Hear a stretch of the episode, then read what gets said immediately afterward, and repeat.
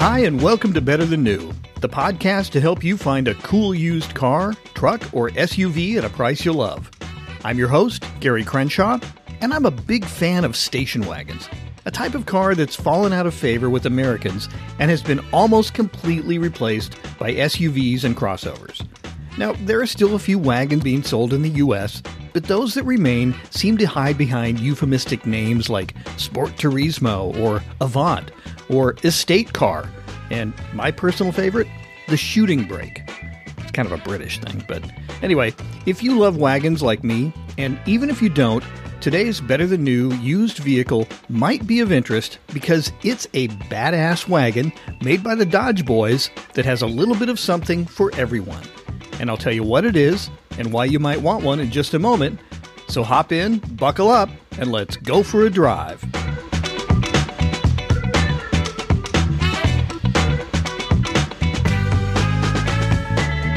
So today's Better Than New used vehicle is the Dodge Magnum, sold in the US from model years 2005 through 2008. Now, like so many other manufacturers, Dodge didn't call their wagon a wagon either. In fact, I just read through the entire 2005 brochure for this thing, and the word wagon was completely absent. They simply called it Magnum. And like wagons of yesteryear, the Dodge Magnum provided plenty of space for four to five people and all their stuff. But what made it vastly different from Grandpa's station wagon was its badass muscle car styling with performance to match, as long as you got it with the available 5.7 or 6.1 liter Hemi V8 engine. Now, if that sounds like your kind of wagon, then let's dig a little deeper into the details. So the Magnum is a long, low, and sleek looking five passenger muscle wagon, and its chopped, long roof styling was really polarizing when teased as a design concept back in 2003 at the Los Angeles Auto Show. You know, people loved it or they kind of hated it. Now, that said, Dodge is known for some bold designs, and personally, I like the chunky, funky, chopped roof styling of their Magnum wagon. I also like the fact that it came in different flavors so you could haul people and stuff in more ways than one. So, when the Magnum was launched in 2005, the following configurations were offered to buyers. Now, the base model was called the Magnum SE, and it was rear wheel drive, and it came with a 2.7 liter V6. It made 190 horsepower and 190 pound feet of torque. Had a four speed automatic, it had four wheel disc brakes, it had cloth bucket seats and cloth interior, and it came with 17 inch steel wheels with wheel covers. It was nice, but, you know, frankly, it was really basic. And the V6, in my opinion, is underpowered for this car, especially for the looks and size of the vehicle. So I wouldn't get the 2.7 liter V6 and a Magnum SE. I just wouldn't do it. Next up was the Magnum SXT. It was rear wheel drive, and they added a 3.5 liter V6 that made 250 horsepower and 250 pound feet of torque. They also added stability control and all speed traction control. You got anti lock brakes, they were standard. There were also 17 inch alloy wheels, not the steel wheels anymore, and it had decent power in a balanced rear wheel drive package. So, if you're going to get a base level Magnum, this is the one to get. Now, stepping up from that was the Magnum SXT with all wheel drive. Of course, you got the all wheel drive system along with a five speed transmission instead of the four speed. There was an upgraded performance disc brake package with anti lock, and it had unique 18 inch alloy wheels and a larger fuel tank. So, if you live in a state where it snows a lot or the roads are wet and slick a lot of the time, maybe the all wheel drive version is for you. Something to think about. And after that, we get to the really interesting stuff, starting with the Magnum RT. This was rear wheel drive, but it came with the 5.7 liter Hemi V8 that made 340 horsepower and 390 pound feet of torque. It also had the 5 speed automatic transmission, had a leather interior with 8 way power driver's seat. It came with an upgraded sound system, a Boston Acoustic 6 speaker sound system, and it had also unique 18 inch polished aluminum wheels and fog lights and a stainless steel dual exhaust to go with that V8. So that is kind of the beginning of the really amazing muscle car version of the Magnum. And the Magnum RT was also available in all wheel drive to help you hook up that V8 power on slick and snow covered roads. And then in 2006, the second model year of the Magnum, that saw the introduction of the Magnum SRT 8. This is the Big Mac Daddy. This is the big dog, okay? Rear wheel drive only, but it came with a 6.1 liter V8 engine that made 425 horsepower and 420 pound feet of torque. This was basically a bored out 5.7 liter V8 that bumped up displacement by about 7%, but other changes, including a forged crank, billet camshafts, raised compression ratio, and hollow valve stems, bumped up the horsepower by 25% over the 5.7 liter Hemi engine's 340 horsepower number. Now, that was a big difference, and it's one of the reasons why the SRT8 Magnums command a premium price on the used car market. Okay, so those are the basic configurations for the Dodge Magnum wagon. But the big question is why would you want one? Well, you might want one if you like wagons. I mean, come on, if you don't like wagons, you're not going to like this thing, right? Now, you might want one if you like edgy styling. Now, this definitely has some edgy styling. And like I said earlier, when it was first introduced in 2003 at the LA Auto Show, a lot of people were, you know, they loved it or they hated it. But, you know, personally, I find it cool. So if you like this kind of styling, this is for you. Now, you might want one if you want a vehicle with the capacity to comfortably haul five people, but you also want it to haul in other ways as well. Now, if that's the case, the Magnum with a Hemi V8, take your choice, the 5.7 or the 6.1, is pretty tempting. It's a lot of horsepower, a lot of torque, a lot of fun. So think about that. You also might want one if you like the looks and you like the V8 engine option of the Dodge Magnum, but you need all wheel drive part of the year where you live. Hey, no worries. Like I said, you can get the Magnum RT, the 5.7 liter Hemi V8 model, with all wheel drive. So you can have your V8 fun and traction at the same time. And finally, you might want one if the idea of having the quickest, most badass family hauler in your neighborhood truly appeals to you. Well, you're in luck because, as I mentioned, the badass Magnum wagon comes in SRT8 form, so it can back up its muscle car looks with serious muscle car performance from a 6.1 liter V8. Okay, so those are some of the reasons why you might want a Dodge Magnum, right? But what are some other things that make it great? Well, first of all, this was back in the time when Dodge and Chrysler were owned by Daimler Chrysler, you know, Mercedes. And so there's Mercedes DNA kind of baked into this thing. It also looks cool. We've talked about that. And it's not like everything else. It's not an SUV, it's not a crossover, yet it can do a lot of what those vehicles can do. You know, it's got space for five people, four comfortably, but really five. It's got a lot of room. I mean, you could put five six footers in there and everybody would be fine. And it's got 27 cubic feet of cargo space behind the rear seat. That's a lot of space. You can put a lot of stuff back there. Now, what else makes it great is the performance, starting with the Magnum RT. So if you look at the like the 0 to 60 times and the quarter mile times from uh, contemporary road tests like you know road and track, car and driver, etc. So road and track for the Magnum RT, rear wheel drive, got, did 0 to 60 in 6.1 seconds and it covered the quarter mile in 14.6 at 97.4 miles per hour. I mean that's quick. It's not crazy quick by today's standards, but it's really, really quick. And that 5.7 liter V8 makes a great sound. Car and driver got similar times, again, 0 to 60 in 6.1 seconds, quarter mile, 14.7 at 97 miles per hour. So, again, quick stuff from the Magnum RT. Braking was great too. Um, for something especially that big, they're like 4,200 pounds, 4,300 pounds, and it's on a 120 inch wheelbase, so it's a long wheelbase, but it does have short overhangs, so kind of cuts down on the overall length, but you know, it's a big car. Still, it brakes great, it handles well for the size, so that's cool. And when you move up to the SRT 8, the performance is pretty phenomenal. So, Motor Trend back in the day, they tested the car and it got 0 to 60 in 5.1 seconds and covered the quarter mile in 13.1 seconds at 108 miles per hour. Car and driver, same 0 to 60 time, 5.1, and the quarter mile was 13.6 at 106, so a little bit slower, but you know, there's going to be variations of temperature and traction at the available track they tested at, that sort of thing. But those are the kind of times that you can count on. I've even seen some quarter mile times that drop into the 12, so you know, for a stock car right out of the showroom, that's pretty amazing. And for a wagon, uh, it's pretty incredible. Now, as we know, when it comes to cars, used cars as well, nothing's perfect, right? So, what are some of the things that aren't so great about the Dodge Magnum? Well, the first one I'm going to say is fuel economy. It's not great. You know, you're going to get like 14 in the city, over 20 on the highway, 20, 21, 22, that sort of thing.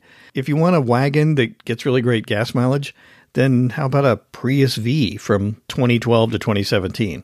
Maybe that's more your speed. But if you're not too worried about fuel economy, you know, 14 city, 20 highway, that's what you're looking at. Another thing that's not so great, well, it is great, but it's not great. Rear wheel drive dynamics on a car like this, it's certainly fun. And for the drivers with experience, you can have a lot of fun in a rear wheel drive car.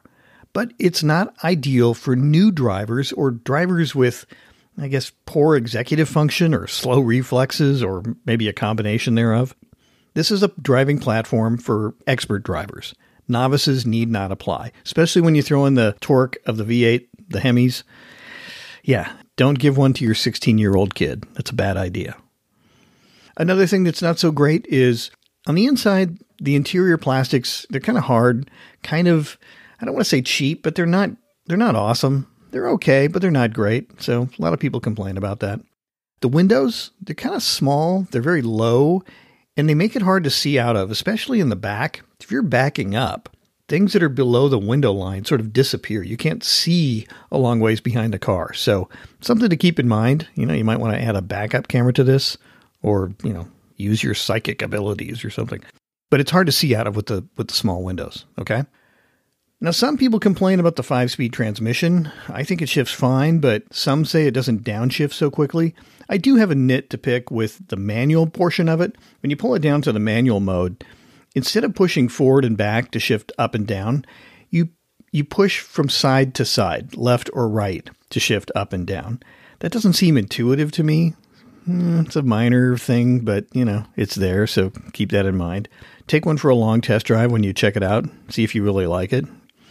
Now, something on the transmission that does become a problem, over time these things can get stuck in park. you know, you're not going anywhere if you can't take your car out of park, right? There are these little plastic tabs that are underneath the panel around the shift lever and you have to pry those loose and then there's these little pink plastic parts that you have to push in and then you can shift it out of park and into drive that's just to get you to where you need to be but eventually you're going to have to take that thing into a mechanic and have a more permanent fix done so it's not going to lock in park. But this is going to be on higher mileage cars you know 60 80 100000 miles maybe beyond that. So one of the big things i need to bring up is the takata airbags that came on this car. Now, a lot of vehicles from this same era had Takata airbags and components made by Takata. It's a company in Japan that made these parts, and over time, they can have these issues where the bags can either go off prematurely, and when they do go off, they can send out like literally metal shrapnel that can harm you or kill you. And the Dodge Magnum, along with a lot of other cars from this era, it's not just the Magnum, has recalls on this. So you want to double check using the VIN number from the car you're looking at, if you got one that you want to buy, you want to check that with NHTSA, the National Highway and Transportation Safety Administration. You can go on their website and you can just plug in the VIN number and it will tell you if the Takata airbag has been replaced or not, or any other recalls for the car. So you can check that stuff there. But definitely do that. And if it does need an airbag, you know, you might want to have it towed. Put it on a flatbed, tow it over, because that's dangerous. If somebody hit you or you got in an accident, that thing went off, uh, you know, it might be your last day. So don't do that. Have it checked out. And again, it's not just the Magnum, it's a ton of cars from this era that have this problem. So whatever you're looking at from the you know mid 2000s, definitely check the NHTSA website to see if it has a recall on the Takata airbag. Another problem I saw out on the inner tubes was dropped valve seats in the 5.7 liter Hemi V8. Now, I don't want to say it's a common problem, but apparently it's a problem. So, what it is, the head on the car is made of aluminum, and the valve seat is a steel seat. I don't know the exact metal it's made of, but the two different metals heat and cool and expand and contract at different temperatures. So apparently, what happens over time is those valve seats can literally drop out and fall down into the combustion chamber of a cylinder. And if that happens, then, you know, makes a mess of things. It, you know, pounds into the head, it pounds up the top of the piston. If you keep running the car and it's making some crazy noise, you want to turn it off immediately. Okay. Now, is it really common? I don't know. I, it's not something that would stop me from buying one of these cars if I was interested, but I think it would make it much more important to make sure that you buy a car that's got low miles and it's from, you know, an owner that has taken good care of the car. Think of it this way. When you're buying a car like this, you're really buying the former owner as much as you're buying the car. So a problem like a dropped valve seat could be due to, you know, some young driver who likes to just hoon their wagon all the time. They're out sliding around, uh, basically running it up to the rev limiter and just banging against the rev limiter. I wouldn't want to buy a car that's been treated like that all the time. I don't care if people accelerate hard in their cars. I mean, I do that. Everybody does that if you have a car like this, but if you're out racing it all the time or, you know, I don't know, just abusing it, there's a difference between abuse and enjoyment. And sometimes it's a fine line, but in the case of some of these cars, yeah, you can look at YouTube and there's a lot of idiots who go out and just drive these things till they blow up. I don't want that car. And you probably don't either. So I would say it's really important in a car like this to find an owner that's you know, like one or two owners. They have maintenance records that they can prove that the maintenance was done. The mileage is low, under say 80,000 miles, and it's know, regular oil changes and that sort of thing. Also been in no accidents. You want to have a car that's as pristine as possible. And all this stuff makes a thorough inspection at the end. After you test drive it and make sure it's the car you want, take it in for a pre purchase inspection. Find a Dodge mechanic who can check out the car and they can look for all the problems that a car like this might have. Now, they won't find everything, and it's not perfect, but they can tell you if there's any big maintenance item coming up, or if maybe the car's been in an accident, even if the owner claims it hadn't, that sort of thing. This is the kind of car where you have to say, caveat emptor, let the buyer beware. So just be aware there's some issues. It's not perfect. Like all used cars, not perfect, but definitely a cool car. So, you know, just give it an extra look. Okay, so assuming you still want to get a Dodge Magnum, which configurations of Dodge Magnum do I recommend? So I think the Magnum SXT with the 3.5 liter V6 that makes 250 horsepower is sort of the minimum configuration that you want to have. You definitely want at least that, whether it's rear wheel drive or all wheel drive. However, it seems to me, eh, it's just me, but I think you'd want to have a V8 in this wagon. It matches the looks, it matches the attitude, it just goes with the Magnum. Now, the 5.7 liter Hemi V8 with 340 horsepower and 390 pound feet of torque is probably plenty for most people, and all wheel drive is available with the 5.7, so for slick roads and snowy environment, that could be the right choice. But for the truly committed, I think the 425 horsepower 6.1 liter V8 in the SRT8 version is sort of the holy grail, the must have. But having said that, you're going to pay for the privilege. So the value choice is really the Dodge Magnum RT with the 5.7 liter Hemi V8. Rear wheel drive, all wheel drive, your choice. But that's the value price point in this vehicle. Now, speaking of prices, what should you expect to pay for something like this? Now, at the low end, the base or SE models with the 2.7 liter six cylinder they can be really inexpensive, especially with higher mileage. They're going to be five thousand dollars or less. I've seen them down, you know, two, three thousand bucks. But I would avoid those as they tend to be not great condition. So skip that. Move on. Starting with the Magnum SXT and its 3.5 liter V6, I saw a lot of them with mileage between 70 and 100,000 miles, priced between about seven to ten thousand dollars. These were mostly from dealerships, but that's where the prices were. Now, these are asking prices. What they're actually selling for is another question, but right now that's what I'm seeing. Now, for the Magnum RT with rear wheel drive, those averaged a bit more with similar mileage. Again, that's 70,000 to 100,000 miles. And prices that I saw for those cars were between 10 and 14,000, depending again on the condition of the car, okay? Now, could you find something for less? Sure. You want to look longer and work harder and be the first one to call when an ad goes up on Craigslist? Yeah, you could probably find something cheaper, but it's going to be a lot of work. So, this is kind of the price range you're looking at for an asking price, and mostly from dealers at this point $10,000 to $14,000. Now, you will see higher asking prices for RTs with all wheel drive and low mileage, but again, it kind of depends on what part of the country you're in, it depends on the condition of the vehicle. You know, it depends upon the, you know, the phase of the moon. Sometimes pricing is just sort of hard to get a handle on. You just have to put in the time and the effort to find a decent vehicle at a price that's acceptable to you. Okay. Now, moving on to the SRT 8, these are really specialty cars, and they're priced as such. They're collector's items. The production numbers were quite small. Basically, there's around 4,000 of these that were produced over that three year time period, 2006 through 2008. Remember, they weren't available in 2005. The 2006 SRT8s, according to one source, it showed 2,970 produced for that year. 2007 had 921 in 2008. I saw 240 in one source and 291 for another source. Totaling that up, you get about a little over 4,100 for the three year run. That's not a lot of cars, okay? And I think some of those have already been wrecked and they're off the road. They're already gone. They've been totaled because somebody with, you know, more brawn than brains put their foot into it and wrapped it around a telephone pole. So some of those cars are gone. Now, looking at prices, most of the ones that I saw were in decent condition were priced between twenty-five to thirty thousand dollars. That was kind of the lion's share of vehicles, just taking a nationwide sample. Now, being a specialty car, prices go way up from there for extremely low miles examples. Now, I saw some SRT8s with really low miles, like 40,000 miles, 30,000 miles on the odometer.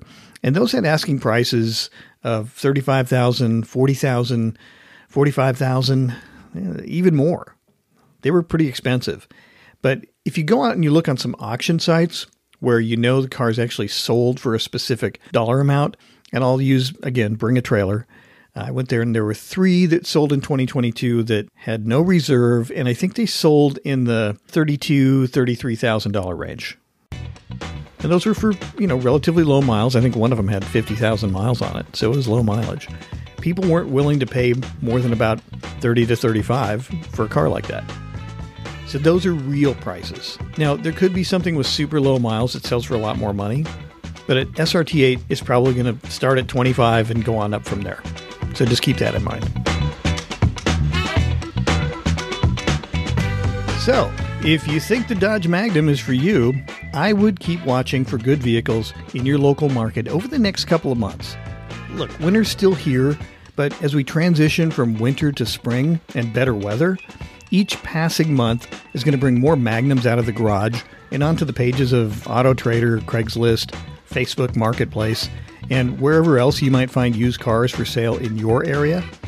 And for my money, I think an RT version with low miles, consistent maintenance, one or two owners, and no accidents will likely offer the best combination of V8 wagon fun and reliability. But don't forget the pre purchase inspection on this one, okay? And with that, thanks for listening to this episode. And if you like what you've heard, please subscribe to this podcast so I can continue to bring you reviews of cool used cars, trucks, and SUVs available at a price you'll love. And until next time, I'm Gary Crenshaw. This is Better Than New, and I'm really glad you came along for the ride.